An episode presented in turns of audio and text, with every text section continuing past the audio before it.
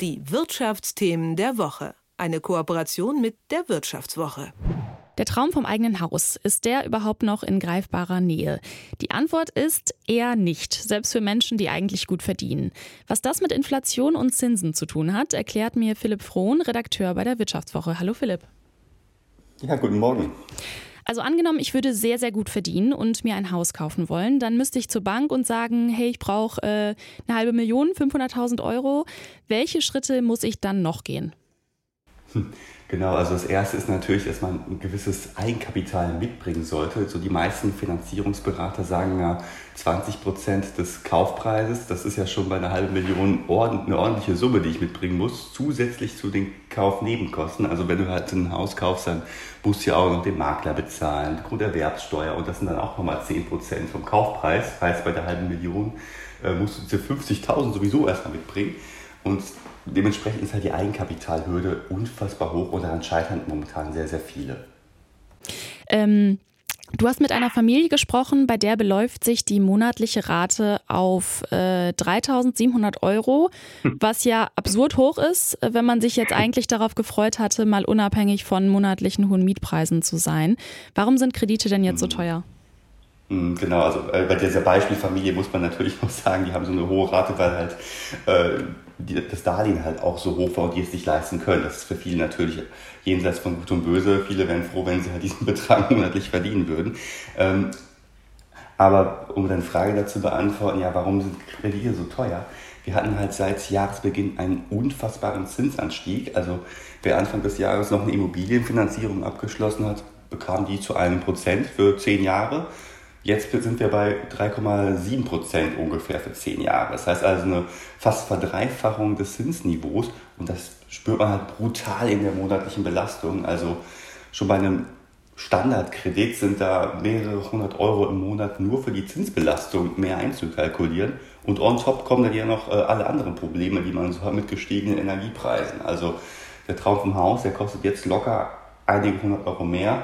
Äh, es gab da auch äh, Erhebungen von Finanzierungsberatern, die es einfach mal so ermittelt haben. Und die sagen ja, im Schnitt zahlt jeder Kreditnehmer jetzt so 300 Euro mehr als noch zum Jahresbeginn, obwohl die Kredithöhe die gleiche geblieben ist. Wenn man eine Immobilie kaufen möchte, egal jetzt ob Haus oder Wohnung, sollte man dann jetzt einfach die Füße noch ein paar Jahre stillhalten und warten? Mhm, so quasi in der Hoffnung darf, dass die Kaufpreise sinken, nehme ich mal an, äh, darauf hinaus.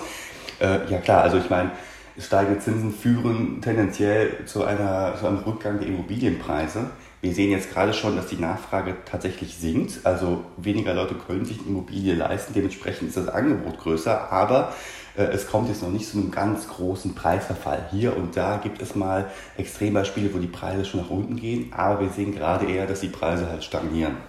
Das heißt also, wenn ich warten kann, ein, zwei Jahre vielleicht, dann wäre es vielleicht gar nicht so verkehrt, äh, das zu machen in der Hoffnung, dass die Preise sinken. Aber das ist halt der Nachteil, ich weiß halt null, wie das Zinsniveau dann ist. Wir haben immer noch eine hohe Inflation. Die Notenbanken müssen darauf reagieren äh, mit Zinssteigerungen. Kann also sein, dass äh, letztlich den, den Vorteil, den ich habe, dass die Preise gesunken sind, ein bisschen davon aufgefressen werden, dass halt die Finanzierungskosten noch weiter gestiegen sind unabhängig nochmal von der ganzen Energiethematik, die ja vielleicht äh, zumindest mittelfristig auch nicht so viel besser wird. Also äh, wer kann, der kann sich schon überlegen zu warten, aber muss halt immer noch das Restrisiko weiterer Zinsschritte halt tragen. Ja, und ähm, steigende Zinsen und dann Immobilienpreise, die gehören ja auch zusammen. Also mit, mit einem gewissen zeitlichen Verzug werden die sich ja auch immer gegenseitig beeinflussen, oder? Also steigen die Zinsen. Ja, stimmt, dann fällt der Immobilienpreis. Fällt der Immobilienpreis dann. Nee, hm. habe ich das jetzt richtig zu Ende gedacht? also steigende Zinsen führen tendenziell dazu, dass die Zinsen halt jetzt sagst du auch schon falsch, steigende Zinsen führen natürlich dazu, dass äh, die Immobilienpreise langfristig sinken könnten. Aber viele Experten sind sich gar nicht so sicher, auf welchem Niveau äh, dieser Preisnachlass stattfinden könnte. Manche sagen, 20 bis 30 Prozent Preisnachlass sind überhaupt, sind schon denkbar. Andere sagen wiederum, hm, wir sind jetzt auf so einem hohen Niveau, dass die Zinsen so dramatisch runtergehen, dass es äh, für viele wieder leistbar wird. Das ist erstmal noch gar nicht abzusehen. Ähm, Wenn man jetzt dann doch einen Kredit aufnimmt, weil man sich ähm, unbedingt äh, diesen Traum erfüllen möchte vom Eigenheim, worauf sollte man dann achten? Also fangen wir mal an bei dem Eigenkapital. Ähm, sollte man dann mit viel mehr Eigenkapital jetzt starten oder ist das gar nicht nötig? Mhm, also je mehr Eigenkapital, desto besser natürlich, aus verschiedenen Gründen. Ne? Erstens, du hast einfach einen viel kleineren Kreditbetrag. Äh, zweitens, du kriegst einen besseren Zins, weil je mehr Geld ich der Bank quasi schon als Eigenkapital gebe und je weniger Geld sie selber äh, dazu schießen müssen zur Finanzierung, desto geringer ist das Risiko für die Bank und dementsprechend kriege ich halt einen besseren Zinssatz. Und das ist nicht zu verachten. Also äh, im Schnitt, wenn ich nur 80 Prozent der Kreditsumme von der Bank haben möchte, äh, dann ist das 0,5 Prozentpunkte billiger, als würde ich den gesamten Kredit finanzieren lassen. Und das sind halt schon einige hundert Euro im Monat. Man kann auch komplett auf Pump finanzieren, sogenannte Vollfinanzierungen, das geht. Äh, aber da ist natürlich der Zinsaufschlag ziemlich groß und die Kreditsumme ist natürlich auch oft dann immens. Wenn ich mir eine äh, Immobilie für 500.000 Euro hole und die dann halt komplett selber, äh, komplett über die Bank finanzieren möchte, das spürt man natürlich schon. Und da sagen dann auch alle Finanzierungsberater momentan, ja, Vollfinanzierung gehen, aber halt nur für eine bestimmte Käuferschicht. Heißt also, wenn ich unfassbar viel Geld im Monat verdiene oder einen bombensicheren Job habe wie verbeamteter Lehrer oder so, wo einfach das äh, Ausfallrisiko gering ist.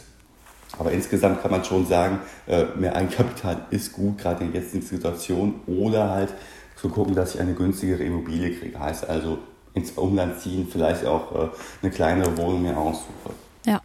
Und den Kredit einfach langsamer zurückzahlen, ist das eine gute Idee? Also, dass ich den wirklich über viele, viele Jahre so ähm, mitziehe? Ich meine, die meisten werden ihn eher über viele, viele Jahre mitziehen, über 20, 30 Jahre, aber äh, das geht natürlich auch. Die Banken bieten jetzt vermehrt halt an, langsame Tilgung äh, einzuführen, also 1% Finanzierungen zum Beispiel. Das heißt also, ich äh, bezahle jedes Jahr nur 1% der Schuld zurück.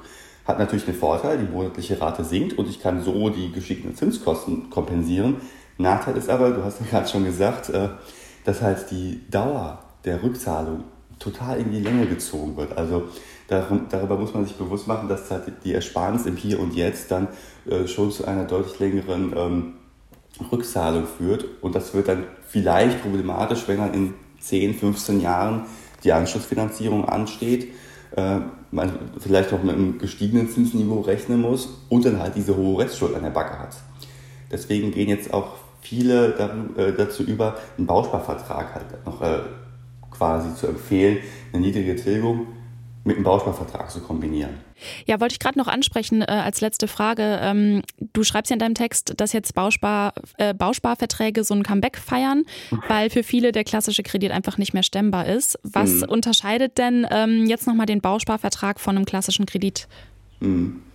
Ja, wer hätte das vor einem Jahr gedacht? Also vor einem Jahr hieß ja noch, der Bausparvertrag ist so ein absolut totes Finanzprodukt und jetzt, äh, wie du sagst, erlebt er ja gerade zu seinem Comeback und zwar auch aus äh, ganz guten Gründen. Ich meine, so das große Versprechen von dem Bausparvertrag war ja immer so die Zinssicherheit.